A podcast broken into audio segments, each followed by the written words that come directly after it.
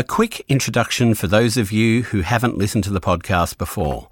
I'm Daniel, and each week I bring you a conversation with someone who I think is inspirational or brings something inspiring to the podcast. It's about things that change or could change our lives, and that's why I called it Life Changes You. Listen to the range of topics around psychology, mental health, and inspiration, and find out how life changes you. Hello, and welcome to Life Changes You. My name's Daniel, and it's another week. And this week I have a guest who we've been trying to tee up an interview for probably the last few months. So today I'd like to introduce you to Janja Lalich. Who's, who was the Professor Emerita of Sociology and the founder Centre for Research on Cults and Coercion. So, how are you? I've, I've said your name wrong, haven't I? That's all right. It's Yanya Lalich. It's, it's not a, it's not an easy name. yeah. So how are you? I'm good. I'm good. Well, look, it's uh, it's absolutely brilliant to have you on the show this week because um, you know I was saying to you before we started, I don't know why, but I've always had a fascination with cults and human behavior and how people become part of a cult and what happens to them as they join. And 90% of them, once they're in, it's really hard for them to find a way out, isn't it? Yes, absolutely. So, do you want to give me a bit of background on what you've been doing um, over the last, I guess, 20 years as the fa- in the Center for Research on Cults, and also how you got into it?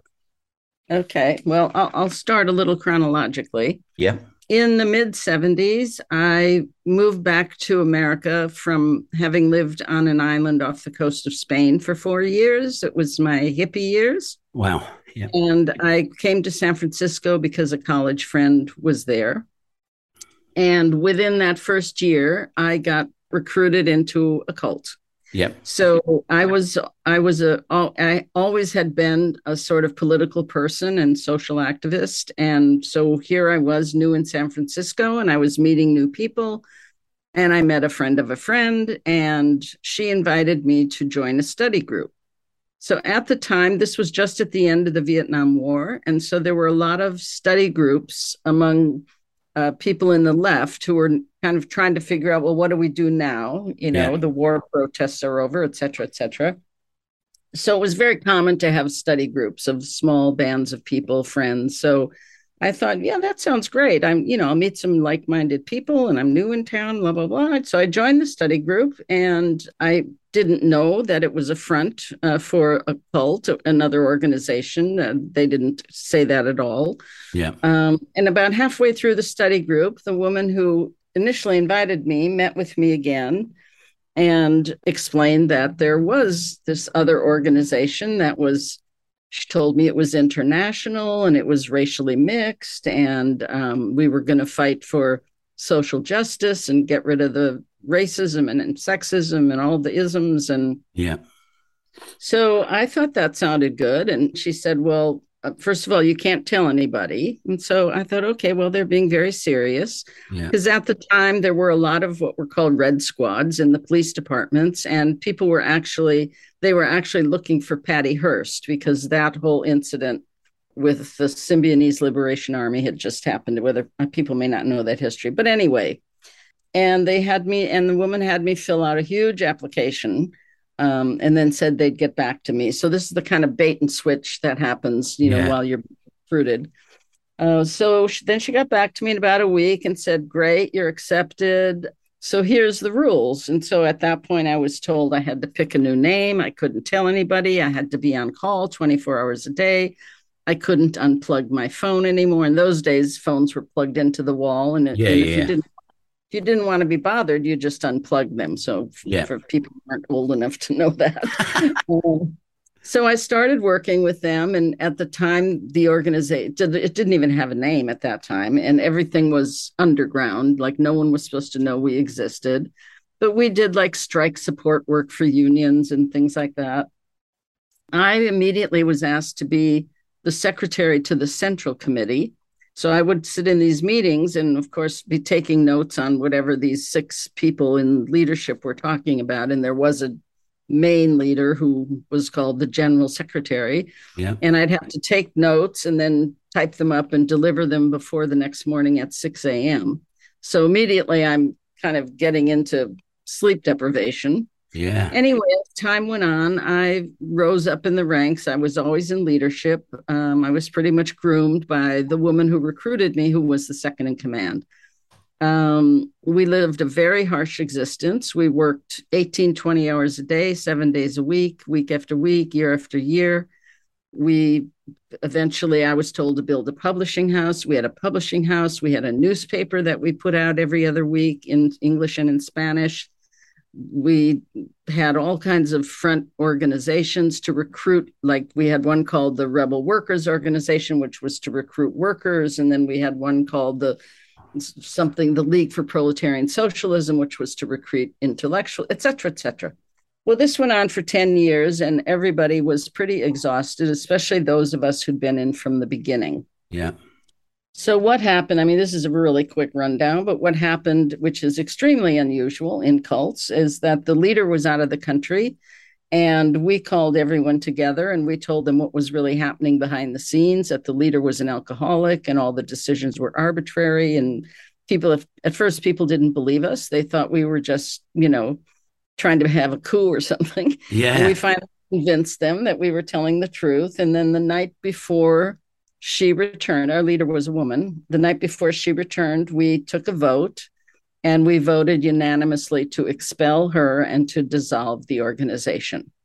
And wow. the next day, a team of people met with her and said, The party's over. and so mm-hmm. that was that. So we all got out. Um, it was very traumatic, obviously. Um, I decided to leave San Francisco and go to New York. Yep. Because uh, I figured I could get a job in publishing and I wanted to get away as far away from San Francisco as I could. Yeah very i was very fortunate in that i found an excellent therapist who knew about cults again this is a long a short version of my life once i got my head back together i went back to san francisco and i start i wrote a long article about the cult that was published in the cultic studies journal and i started going to conferences and giving presentations and i wrote my first book about recovery and then after 10 years out, I decided, I finally made the decision to go to grad school. And I did that and got my PhD. While I was in grad school, the Heaven's Gate cult, uh, the suicides, if you want to call them that, happened. And so my dissertation ended up being a comparative study of the cult that I was in and the Heaven's Gate cult. Right, right. So, uh, since that time, then I was a professor uh, for almost 20 years and retired a few years ago. Well, retired from that, but I'm busier than ever. Once QAnon and and the anti-vax movement, all that stuff that came with the pandemic, I mean, suddenly my life really blew up all over again with inquiries. Yeah. And uh, so this is pretty much what I've been doing for the last actually about 35 years is working with survivors, working with families, uh, giving presentations. I, I have about six books out, and um, I now have a nonprofit organization that I'm building with a team of people I've been working with so that I can leave behind some kind of legacy because I'm 77 years old and at some point I'm going to pass, I guess. Yeah. and so I want to make sure there's people who can carry on with what I've been doing. Wow, it's fascinating and it's it's amazing when you talk it and you say how you disbanded and you came out of that because I guess back then when you left there wouldn't have been so many people around who had uh, who or specialized in cults and knew how to help people coming out of cults. So I guess you were lucky that you found a really good therapist that could help you. Yes, I mean it was uh, uh um, actually at the time there was a cult clinic both in Los Angeles and New York that, that were run by the Jewish Board of Family and Children's Services. Right. And the therapists there were trained in you know how to understand cult after effects and so i was just lucky i mean they ne- neither of them exist anymore uh, but in the mid 80s i was lucky and i got a terrific therapist and because today still one of the big problems for people is finding therapists or social workers who can understand what the hell they're talking about because most of them are not familiar with this type of trauma. Yeah, well, it is a very specialized sort of trauma, isn't it? I mean, I've spoken to, and I know you know uh, Sarah Edmondson from NXIVM. I spoke to her oh, last. Yes.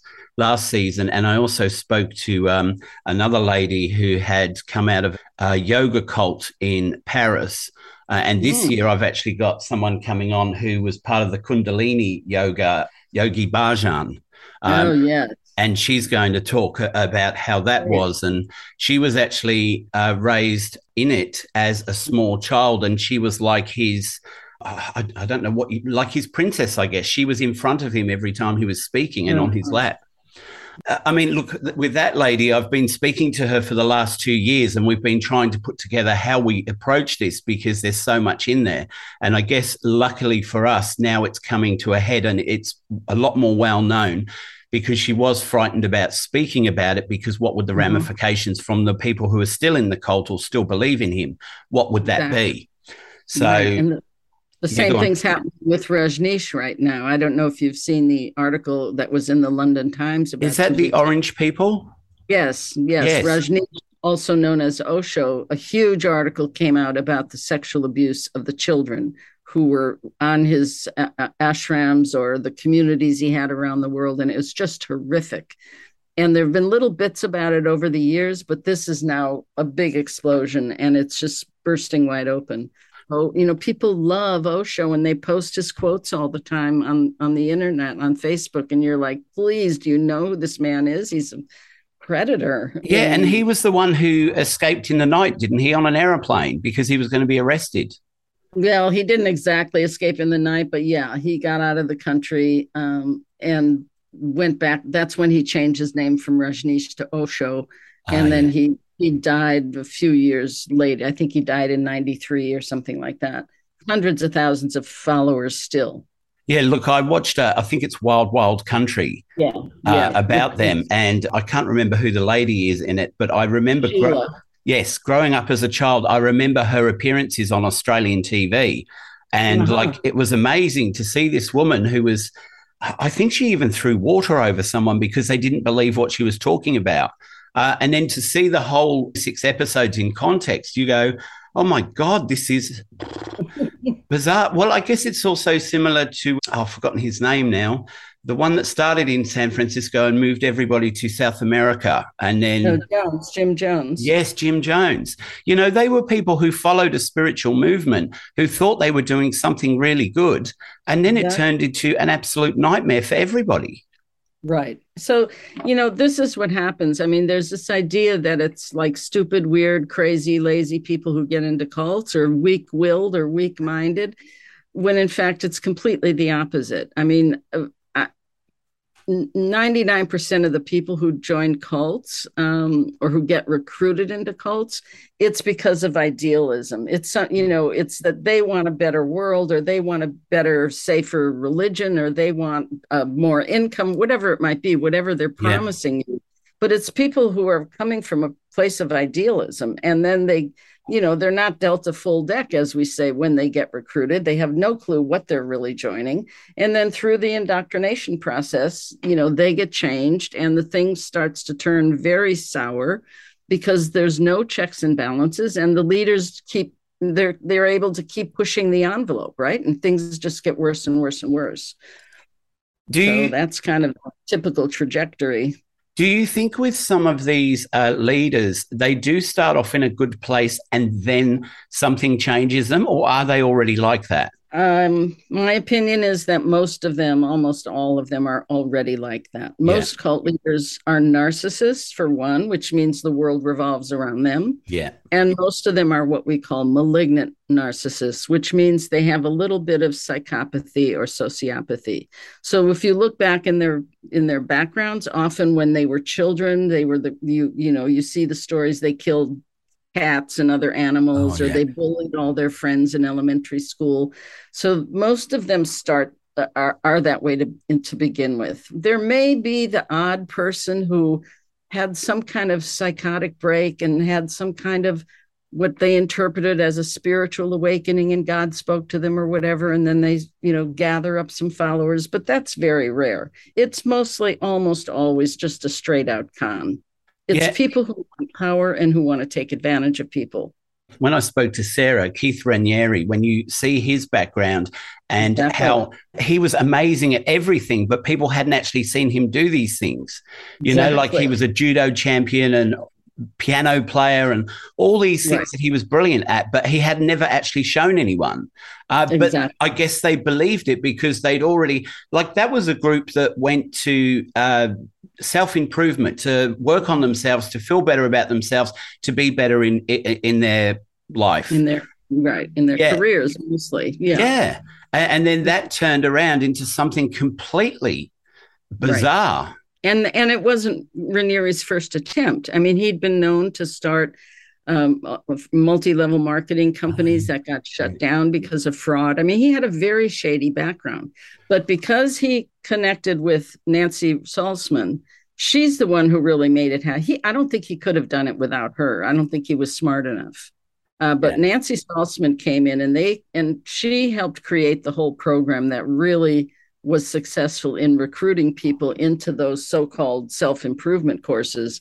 And then certain people were drawn in to move to albany and then it grew from there. And again there were you know he was allowed to do whatever he wanted. So he had you know he was sleeping with how many women at the same time or yeah. whatever. And using people's money and um, he just got away with it all until he got caught.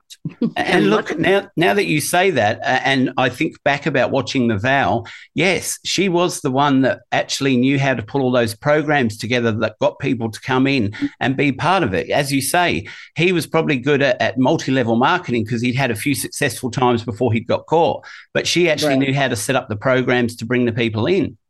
Right and to and to indoctrinate people into how to worship him and honor him and be loyal to him. You know right away the first thing they go to they have to they learn that they have to call him vanguard you know and people might have thought that was a little creepy but they're well oh well whatever. And you know you go to one thing and then you go to the next and before you know it you're trapped yeah. And that's how easy it is, isn't it? Because you start off with a good thing and you think it's going to improve you. And it's, I mean, when you were saying about the cult that you were in, how it was going to break down the barriers between sexes and uh, races, I mean, who doesn't want to be in something like that? It, it's exactly. a really big draw card because we all want to live in more peace and harmony. Mm-hmm. And but all of them seem to be like that. I mean, with uh, Rajnishi, the Orange mm-hmm. people, I mean, their their original thing was beautiful. Watching those people all work together to create a town, and it was amazing. And then you start to see it change, and you go, "Oh my God, these people actually don't realize what's happening." Right, and it changed way before uh, Oregon. I mean, that's that's what Wild Wild Country was missing was they missed a lot of the real story of what went on at his ashram in India and his communities around the world, and um, there was so much more to that cult than just what happened in Oregon. Yeah. And because that that was really Sheila's story, you know, um, and I, I couldn't even finish watching it to tell you the truth because I was just like, oh come on, you know. but um, you know, so it, it p- partial stories do come out. You know, the cults are very good at doing um, damage control. You know, stopping uh. stories and hiding. I mean, that's why Jim Jones left the country because a big expose was about to come out in a San Francisco magazine. And he yeah. was like, let's get out of here. And um, you, you, usually find with these cults that uh, they have, I guess we'd call the smaller people, which are the normal people, just like us. And then they have their higher up people that join, which are lawyers, all those sort of high up, high end careers that when something goes wrong, the lawyers can jump in and defend whatever they're doing. That's right. I mean, it's really important to understand like when cults recruit, like who cults look for are, are really A type personalities. They look for people with skills, they look for people with money, they look for people who can bring in good contacts because all of that lends legitimacy to the cult leader and the like, you know, like Raniere, you know, being on stage with the Dalai Lama, right? Well, yeah. yeah. Yeah, they paid the Dalai Lama $2 million. So, of course, he's going to I don't know what that says about the Dalai Lama, but still. Mm. So so cults recruit these people who can run the businesses, recruit, you know, do all this stuff, and they do set up a hierarchy uh, so that there's people at the top who function under the leader. So in a sense, they it's what we call charisma by proxy. You know, they're mm. functioning as the leader in a sense that he, you know, they have his or her good graces to, and people have to follow them and carry out their orders. And that's how, if they build a really good structure like that, they can go on for a very long time. And that's why they can spread around internationally because they'll have these trained leaders who are true believers um, who will run the places in other parts of the world. I was watching a, a small thing on the uh, Yogi Bhajan yesterday, mm-hmm. and it said that he knew all the presidents during his time. And I guess by making connections with them, it, it gives them credibility, doesn't it? It's like, well, if the president sees nothing wrong with them, why should I doubt what they're doing? Exactly. Exactly. I mean, that's what Jones did. He was in with the mayor and all the political, you know, the top political people in San Francisco. And so people think, oh, well, he's just this nice pastor at this church, you know. Uh, and he and he had bogus stuff going on from the beginning, you know, fake faith healings and all this stuff. Yeah. I mean, it, it wasn't like a, just a nice little church, and it went bad when they got to Guyana. It was, you know, it certainly got worse there because people were isolated, their passports were taken away, they couldn't leave if they wanted to. And if they objected, they were given drugs and sort of locked up in a building that was like a mental ward. Um, you know, and so it really got really extraordinarily awful once they were isolated like that. Yeah, yeah. Look, I remember seeing that one a, few years ago. And I, I, guess in some ways, we're lucky that because these leaders are quite narcissistic, um, mm-hmm. that they video everything and we get a yes. lot of the evidence because yes. otherwise we would we would just be taking someone's word for what happened but all of them video nearly everything they do i know it's so crazy it that that that really shows their like self-centeredness you know yeah. i mean Raniere did that larry ray did that who was the head of the uh, sarah lawrence cult i don't know if you know about that one but he was tried for very very similar crimes as Raniere. he he started a cult with his daughter's roommates on the on the college campus of Sarah Lawrence, which is a very high end university here in America. Yeah, and it, it, became an extremely cruel and evil group that he got these young kids, 19, 20 years old. He turned one got turned into a prostitute and had to turn over millions of dollars to him. I mean, he just bilked people, and he was so cruel. I mean, he did really awful physical punishments of people, like twisting a guy's tongue with a pliers and oh. putting bags, plastic bags over people's heads till they almost died. And I mean, but it was all filmed. Wow. And so when when the trial came, I mean, there's no way you can then say, "Oh, he didn't do." He was just no. having fun twisting his tongue with the pliers. I mean, they can't get, you know, and so he yeah. hopefully get the same kind of sentence Raniere did. I mean, he he got convicted of all charges. So has he been sentenced to how long he's got to serve? Yeah, no, the sentence the sentence happens in a few months, but there is a documentary coming out on September 29th, I believe it is, on the on the Peacock channel. I don't know if everyone has it's somehow connected to NBC. And yeah. actually I I'm in the documentary. They filmed me a month or so ago. Wow. And so there will be a documentary about him and about this cult. He, I, I, never thought anyone could be worse than Raniere, but this guy, Larry Ray, he was horrific. Wow. absolute monster. It's bizarre, isn't it? Could I just ask you? You were saying that when the pandemic hit and you were doing some work about, around anti vax and QAnon, what was that about? Well, you know, we were uh, shut in, sheltered down for what, a year, a good yeah. year, right?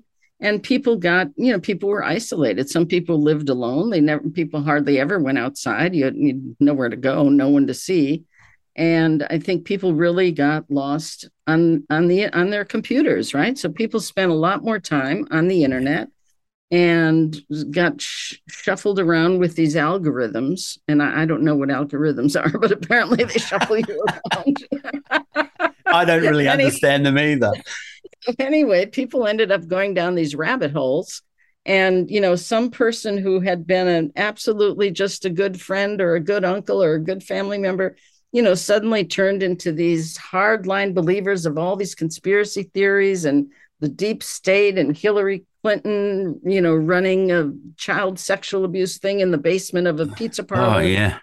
That, did, not even have a basement, you know, I yeah. mean, just and so I started getting a lot of calls from from journalists and also from families who lost someone to that, uh, trying to figure out, well, you know, how how do we talk to these people? What do we do? And and then at the same time, the the regular what I now call the run of the mill cults because what happened during the pandemic is the cults on the internet really blossomed. But the run of the mill cults or the brick and mortar cults, well, th- that all kind of exploded as well. And, and I think part of that was the effect of the pandemic and of people, you know, people feel when people feel unsettled, you know they look for they look for a framework to understand like what the hell's going on in the world right? So for some it's going to be oh this is armageddon right? And they're going to go you know get get involved in some kind of fundamentalist christian group or something. But but when people are unsettled like that and when societies are unsettled that's when cults can recruit like crazy because people are are looking for help they're looking for answers right it's like yeah. what's going on here and so both the internet cults and the internet conspiracy stuff and the regular old cults just blossomed like crazy and so my I can't say my phone rang off the hook because it doesn't work like that anymore. But my my internet exploded with emails, um, and it just is. It hasn't stopped since then. You're right because I remember during the pandemic. I think here we're in Victoria, Australia.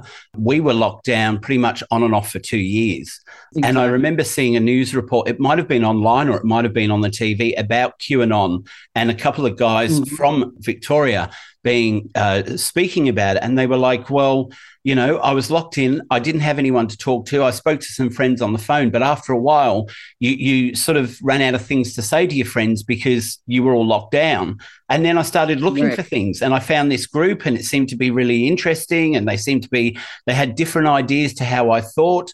And then before I knew it, I was in this thing where I'm like, "What the hell have I done? Why am I here? What? This isn't me." And I think right. our ex, I was going to say president, our ex prime minister uh, Scott Morrison was actually friends with one of the top people in QAnon in Australia. Um, or by association, because there was some uh, footage that came out of them together, and then he was saying, "Oh no, no, no, we're just." You know, I knew him, but I don't know him. I haven't seen him for so many years. The same with Hillsong. Do you know the Hillsong Church? Mm-hmm. Yeah. Oh, yes. So Brian I can't remember his surname, but he was good friends with the Prime Minister, Scott Morrison. And Scott Morrison said, I haven't seen him in four years. And then there was footage the year before of him on stage at Hillsong singing and mm. giving a speech, you know? Yeah, and, yeah. And I watched the documentary on Hillsong. And all of these things seem to be trying to recruit as young as they can to indoctrinate. What's the word? Indoctrinate. Indoctrinate. Yeah. So that yeah. then they have those beliefs as they're getting older. And I guess 17, 18, 19 year olds are your perfect sample, aren't they? Because they're the ones who are still forming what they exactly. want to do in their life. Right. Yeah. Your brain is not fully formed until you're 25. Yeah. So for the children who are born into cults and also or if they're brought in at a very young age or ones who get recruited at those like late teen years or even early 20s, it makes such a it, makes a much deeper impact than say someone like me who joined at 30 years old, right? Even though obviously I, I was impacted as well, but nothing like someone who's who's born in or raised in that it it changes your brain and it's very difficult then to undo that um, yeah. so yeah there was a lot of that and and the, the other difference that i saw with the stuff that was happening on the internet was the was the level of hatred and violence that we didn't exactly see in that way from the brick and mortar cults before then so yeah. most cults you know the tr- traditional ones i'll call them most cults don't act outwardly right? Other than to recruit. Yeah. But they don't go after the things in the real world. I mean maybe they'll some of them might go rob a bank or something but basically they focus on their members right? And that's yeah. where they do the damage and that's where they do the real harm. Yeah. But what i believe happened is because we had someone who was our president who i shall not name who really reinforced this what we call this us versus them mentality. He really yeah exaggerated yeah. the divisions in our country and gave people license to act on that. You know, so we had him, you know, praising the the Nazis and saying, "Oh, they're all good people," or telling the Proud Boys, you know, stand by, and you know, things like that, and encouraged that kind of hate and violence. So with QAnon and with the anti vax movement and some of the other stuff happening on the internet, we've seen a lot more outward violence, which is different from what cults were typically doing before. Yeah. You know, like attacking someone in a grocery store because they're wearing a mask, or even just all the mass shootings that are happening now um, that are often racially motivated. I mean, that all of that stuff got really let loose and reinforced by by that guy, and so it really almost took us over culturally, which is which is what we're really struggling with now as a country. It's a perfect breeding ground during a lockdown for cults and people around cults because people are locked in, they're frustrated, they're angry, they're upset, they have no mm-hmm. control on what's going on in their own life. So exactly. when someone comes forward and says, Hey, join this group and you can have your say, people are like, Yeah, I want to get out there and have my say because they're not going to do this to me anymore. Mm-hmm. And mm-hmm. I, I, know uh, through friends and family members, there were those that were okay with the lockdown and there were those that were like, well, Why are they doing this? It, there's got to be something higher up that's causing this. And so, and look, now that lockdowns have gone, all those people have come back to normal and they're not thinking like that anymore but i guess in a in a situation like that all our emotions are heightened because I, I was lucky enough to work during the time but still driving to work driving home i felt a sense of unease because mm. why am i allowed to drive to work when other people can't work do you know what i mean mm. so mm. It, it was a really high tension time and that, I guess that's why divorce rates went through the roof because people exactly. realize they can't live with these people. They they're happy to see them a couple of hours a day, but not not 24 hours a day. yeah, it has it has a lot of effects in a lot of different areas of life, that's for sure. So during the pandemic was actually a really good time for cults to explode because there was those amount of emotions that people just wanted to have someone to stand up with them, I guess. Yes, yes. I mean, you know, and it, and it has to do with why people end up in cults to, to begin with. I mean, we're all, you know, this old, we're all social animals, right? We all want to be part of something. We all want to belong. We all want to have family. We we may not express it in exactly those words, but those are our normal, natural human instincts. So. Yeah joining something you know is not like oh this is a crazy person they're joining something no i mean that's a natural human thing what's unfortunate is that people aren't people are moving too fast and they're not questioning enough and they're not doing their research and they're being pushed and pulled and love bombed what we call love yeah. bomb where during the early parts of the recruitment process they're just making you feel like you're the most wonderful person in the world right? Yeah. So but there's there's nothing abnormal about people joining joining groups or joining associations or whatever it is. I mean that's what we do as humans I was just going to pick up, you know, with the orange people, I remember in that that they actually targeted homeless people and drug addicts to uh, make their, I guess, make them a bigger group. But also, they were people. They were easy pickings, weren't they? Because to offer someone who's got nothing, a home, food, stuff like that, I mean, that's right. an easy way to come in. Right. Exactly. Yeah. And so they brought in all those people so they could vote you know, in the oh, local election, right. which is yeah. what they were trying to take over. Yeah. So they brought them in in school buses or something. Yeah. Uh, yeah, absolutely. Do you want to tell me a little bit about what you found out about Heaven's Gate? Because I think, uh, look, I can't think off the top of my head of any other one, any other cults that believe in aliens and where we came from and stuff like that. I think most cults are either religious cults or as you say, narcissistic people who want to have control over people. But Heaven's Gate was this belief that um, they were preparing to go off into a spaceship and go off to another planet, weren't they?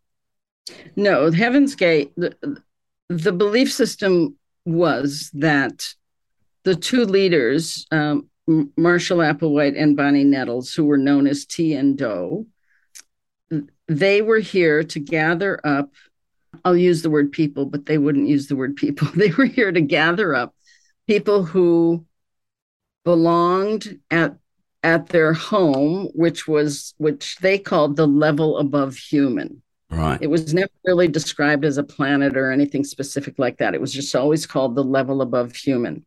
What they indoctrinated their followers with was that they were really not human beings. They were these beings from this other level who were housed, in a sense, in these human bodies, which they called vehicles, but that's not who they were. Right. And they had to go through training in order to get ready to be lifted up to the next level um, by a spaceship or by whatever means. And that was a very, very clever idea because if you get people to accept that they're not humans and they're really these alien things in these shells, then if you really truly believe that and you wanted to and you thought about leaving, you would think, wait a minute, I'm not even a real human being. How can I leave and go into this world? I'm not, I'm not a human being. How would I ever be accepted? How would I survive? Right. So it's a really good mind twist um, yeah. and a good glue to keep you there. And so everything they did after the first few months of their founding, which started out really kind of loosey goosey in the woods, but then they've created what they called the class. And this is where their training was supposed to come in. And that's when they all had to wear these same uniforms that looked like kind of like someone would wear on a spaceship or they had to all look alike, show no no no sexuality, no gender. Yeah. Um, they had they Bonnie came up. Bonnie was actually the leader, and which I think most people didn't understand. And Bonnie would come up with these crazy diets for them to be on, like eat nothing but carrots for a month, or they'd have to wow. spend time with bags over their heads. And and basically the idea was to get rid of anything human that was seeping into them because they were in these vehicles, these these human shells. So they had yeah. to, and so they were supposed to work really hard at doing that, and then also practice. So where when they all were living together in a space, you know, they had to eat meals in a certain way, they had to cook in a certain way, they had to shave in a certain way, they had binders and binders of rules of how everything should be done and and a few people after they basically used up a lot of money of some of the members who had money from their families yeah. so some people were allowed to go out and work and of course they they most of them got techie jobs. And they you know when they when they were at work they just never talked about who they were or what they did. And i'm you know all the techies especially back then i guess everybody thought they were kind of geeks and weirdos. So yeah yeah yeah. it's unusual. And it kind of went from there. And yeah they had a very tight belief system that changed a little bit over time in part because of things that happened externally that they had to adjust for which happens to cults a lot like yeah. when bonnie died i mean bonnie is supposed to be this being from another level yeah. yet she gets cancer and dies so how do you explain that so they had to find a way to get around that um, make up a story and then Marshall had to take over, which he didn't feel competent to do. Yeah. Um, and so he and Bonnie figured out a whole ritual to do to take care of that when she finally passed. And so it was all very thought out. Most cults, everything's very thought out. Nothing is by happenstance. It's all very deliberate. Do you think that most people presume that Marshall was the ringleader because Bonnie he had was, passed and then he was the one left? And so that's who you remember? Yeah, I'm, I think most people think of him as the leader because of the videos at the end where he's yeah. speaking.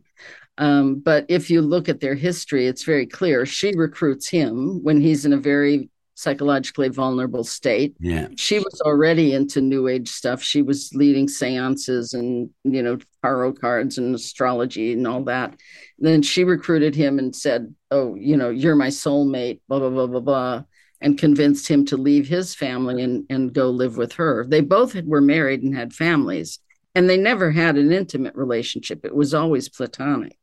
But she was the one who uh, really came up with all this stuff. And then, but he was the one also when they would go out and recruit, like they would go to college campuses and places like that where they could find people interested in you know back then this we're, we're talking the 70s the late yeah. 70s they did most of the recruiting and everybody was into UFOs then and yeah. all this new stuff. And so that wasn't unusual. I mean, this yeah. is why when when we look at cults, it's really important to look at the context, like what was going on in the society at the time, you know. So yeah. now you you know, when the ending came and he's on TV with his bald head, people think, oh my God, what a kook.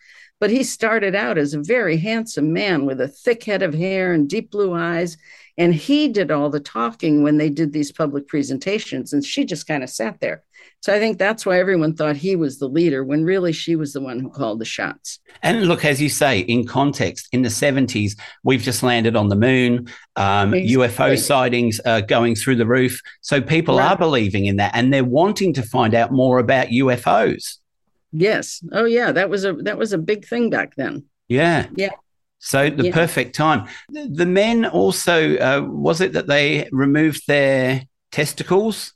some of the men did get castrated, and that happened quite toward the end. And I don't think, I mean, from what I understand, it wasn't wasn't really Marshall's idea. I mean, they, you know, one of their rules was that, that they were to get rid of any sexual urges, oh, yeah, and yeah. I, and I think that the guys in the group had a harder time with that than some of the women, right? Let's face it. And so is there was especially one one guy who was kind of the most gung ho follower. He was always like first one up, blah blah blah blah blah, and I think he really helped generate this idea that if they got castrated, that would be a way to get rid of these human urges that they were still having. Yeah, and he may have been the first one to have it done.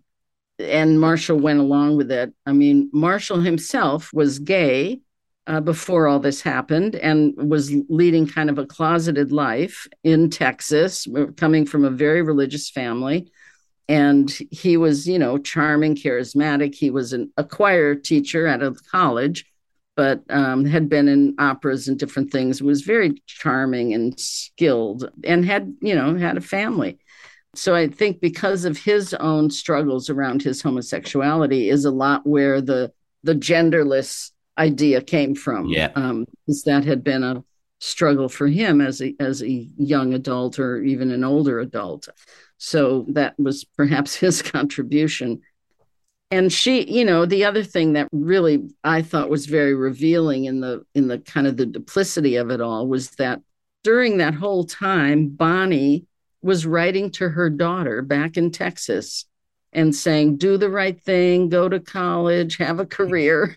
Now, if she really thought the Earth was going to be coming to an end, which yeah. is part of the belief system, you know, wouldn't she want to recruit her daughter to go with her? I mean, wouldn't she? Why would she tell her daughter to do the, you know, the good old American thing? And yeah. so I just think that's a, a really telltale sign that she didn't believe one iota of it. No. Just all a scam. Yeah. And they made quite a bit of money from it as well, didn't they? Well, they went gambling at the casinos in Las Vegas. We know that. so, can I um, ask you then, what is the difference between a cult and a religion?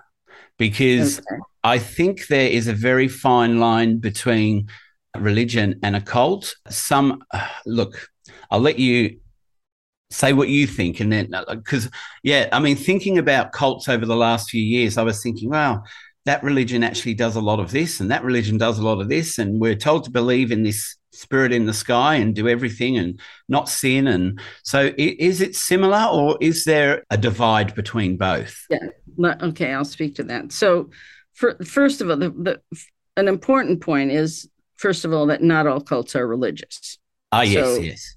Yes, there's cults of all kinds. Yeah. But if we want to look at religion and cults uh, as a comparison, to me, the big difference, well, first of all, I'll say there, there are probably some extreme ends of some religions that appear very cultic and do have some of the same characteristics that to me doesn't mean they're a full blown cult, but they have a lot of the characteristics because what cults do isn't that unusual, right? Yeah, I mean, it's yeah. just doing everyday things of controlling people and influencing people and having rules and ways to live and behaviors, etc.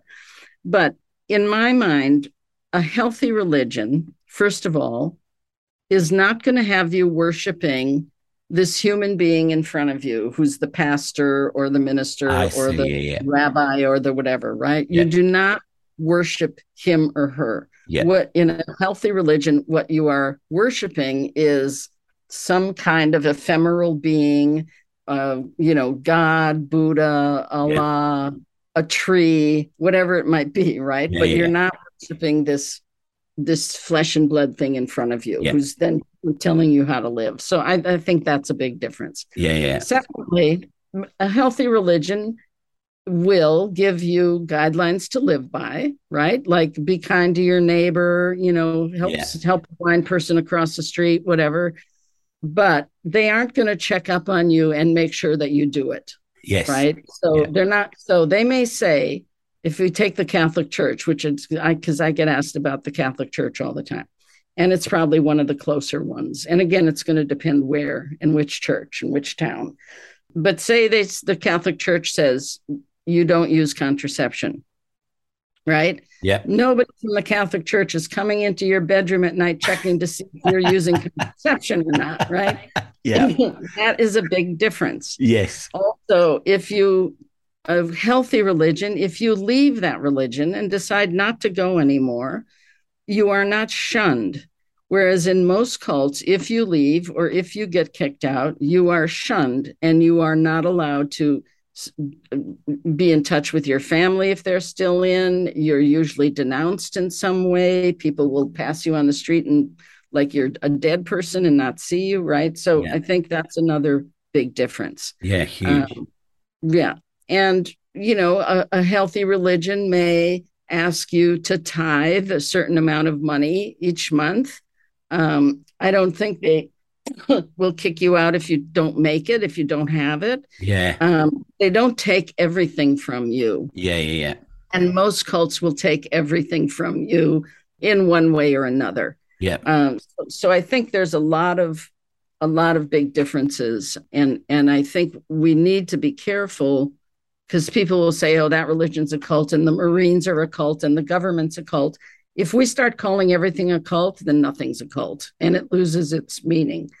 I, I, think how you just explained it then is really, really good because you put into my head a lot of things that um, I hadn't even thought of between the difference between a cult and a religion. And also, if you're if you go to church, you're allowed to associate with whoever you want. They don't say to you, "Well, you can't talk to those people and you can't talk to these people." So it's a lot more free. marry this person. Yeah, right. it's a lot more freedom of choice. Well, it is freedom of choice. Other than right. some guidelines that they give you that they say this is what how we would like you to work. It's up to you right. if you follow them. Exactly. Yeah. Exactly. Whereas the the uh, the cults are going to be like, this is how you're going to work. This is what you're going to do. These are the people you can talk to, and right. you need to sign over everything to us. Right. And this is who you're going to marry, or this is how many children you should have or not have. And most cults will, when you first join, they may assign you someone who's like your buddy. Yeah. In my group, we called it a, a, a one help. Uh, in some of the evangelical cults they call your your discipler. Um, and and so you have someone who you're supposed to divulge everything to like if you're having especially in the beginning like if you're having questions or hesitation so you tell everything to the one help and they're supposed to help you right? Yeah. but what they do they go back and they report you to the leadership so that at the next meeting you're going to get criticized for you know having doubts or whatever. So yeah, that's yeah. how you still learn that you can't trust anyone yeah. You can only trust the leader because anyone else is perfectly willing to turn you in. And a lot of these cults as well, they don't want you to look at any news or any mm-hmm. media, do they? Because I guess they don't want you to see what other people are talking out against that cult. But um, I, as I say, I still like to highlight what's happening in cults because you never know who might hear our conversation and be in something where they're going, actually, I, I think maybe what they're talking about is where I'm headed. Or, mm-hmm. you know, it might be a family member who goes, oh, actually, my son's in something like that. It's got to be they can mm-hmm. then reach out to people and find out more information. Because mm-hmm. it's only really when these cults are actually exposed or when they're getting to a point where they're doing dangerous things that we might even hear about them because they could be underground for 10 20 years and no one know they're there. And many of them have. Yeah. Many of them i mean you have in australia there's a group well they don't have a name but uh, they're called the two by twos. And there's hundreds of thousands probably in Australia and in New Zealand. They're here in America. They're all over the world. And they're a completely secretive fundamentalist group. They don't build churches or buildings, so they only so they're completely nobody knows they exist. They just wow. meet in they meet in people's homes. Um, I have someone I work with who was in the two by twos. She grew up in it, and here in America, and you know, she said she could have traveled anywhere in the world, and there would be a two by two family that would take her in and let her stay there while she was in whatever town she was in. They're absolutely everywhere. They're super strict. They're fundamentalists. They, you know, the women can't cut their hair, you know, cover your knee, you know, the whole the yeah. whole bit it's very patriarchal. It was actually started in Scotland um, by an Irishman, or in Ireland by a Scot, one or the other. yeah. Um, but yeah, there's so there's just just dozens of these groups. I mean, I hate to say there's a cult under every tree, but I don't know. I'm beginning to think maybe there is. well, look, I mean, you just saying that, I thought I knew a lot about cults. And usually, if people ask me uh, or say, Do you know this cult? I'll go, Oh, yeah, I watched a documentary on that, or I heard a podcast on that. But that's mm-hmm. one that I've never ever heard of. I mean, mm-hmm. last night I was just watching um, documentary. I watched, well, I watched the three or four parter a couple of months ago, and I just watched another one last night on Teal Swan. Oh, and yeah She's controversial. Um, lots of people follow her. She says she's spiritual. Maybe she is. But when you saw the documentary, which was like the fly on the wall, where they hired a private investigator to investigate them and show that they're not a cult. And then she came back and said, Well, yes, you are a cult. And you saw some of the meetings they had. It was just like, my God. And it was the followers who were coming up with the rules, like, you know, we can't get married. And I was like, what? Why are you suggesting this? You know, it was, it, but then they've been indoctrinated by Teal Swan as how they should live and her inner circle, all these rules and regulations that you have to follow. But then if mm-hmm. you just saw her in a YouTube clip, you'd go, wow, beautiful woman, talks mm-hmm. well, knows what mm-hmm. she's talking about. This idea she's saying, which is probably a five ten minute video, wow, amazing. But when you look behind the scenes, you go, oh my God, people need to stay away. Right. And I and I've known about her for years. And so I, I've just been so delighted that suddenly there, you know, there have been these uh, documentaries and podcasts and other things that have come out about her because, well, yeah, she's been around for a while.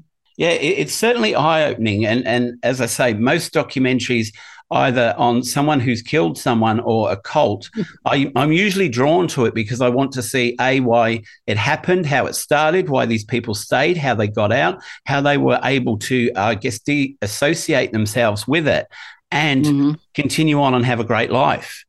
Mm-hmm. And I mean, I know that's not everybody who leaves a cult has a great life afterwards. Some people, right. it would take years and years, and some people take their lives. But there are those ones that manage to change their life around when they come out. Yes, it takes time and it takes work, but it's certainly doable. Yeah. Absolutely. Look, I have had the most fascinating chat with you today. Um, I, you. Since we first connected, I wanted to speak to you because, as I said, I've got a fascination with cults and people, and you are an absolutely fascinating person. It was it was absolutely brilliant. Thank you so much. Uh, thank you, Daniel. And just you know, I'll, I'll be back anytime. Just uh, you have to chase me down for a few months. well, I would love to have you come back early next year because there, there's still so many other cults that we could discuss and why people join them, and it's absolutely. Yeah, it was fascinating. Thank you so much. Oh, you're welcome. You're welcome. Right. Thank you, Daniel. All right. Bye bye. Bye bye. Well, that was another episode of Life Changes You. If you liked it, please share it with your friends and share on social media and subscribe. Remember, you can follow us on Instagram and watch live conversations on Wednesdays and get daily updates. You can also follow the YouTube channel and watch live conversations and listen to the podcast from there. Keep sending in your emails and messages as I love reading them and interacting with you, and I'll always respond to you. So until next week, take care of yourselves and each other.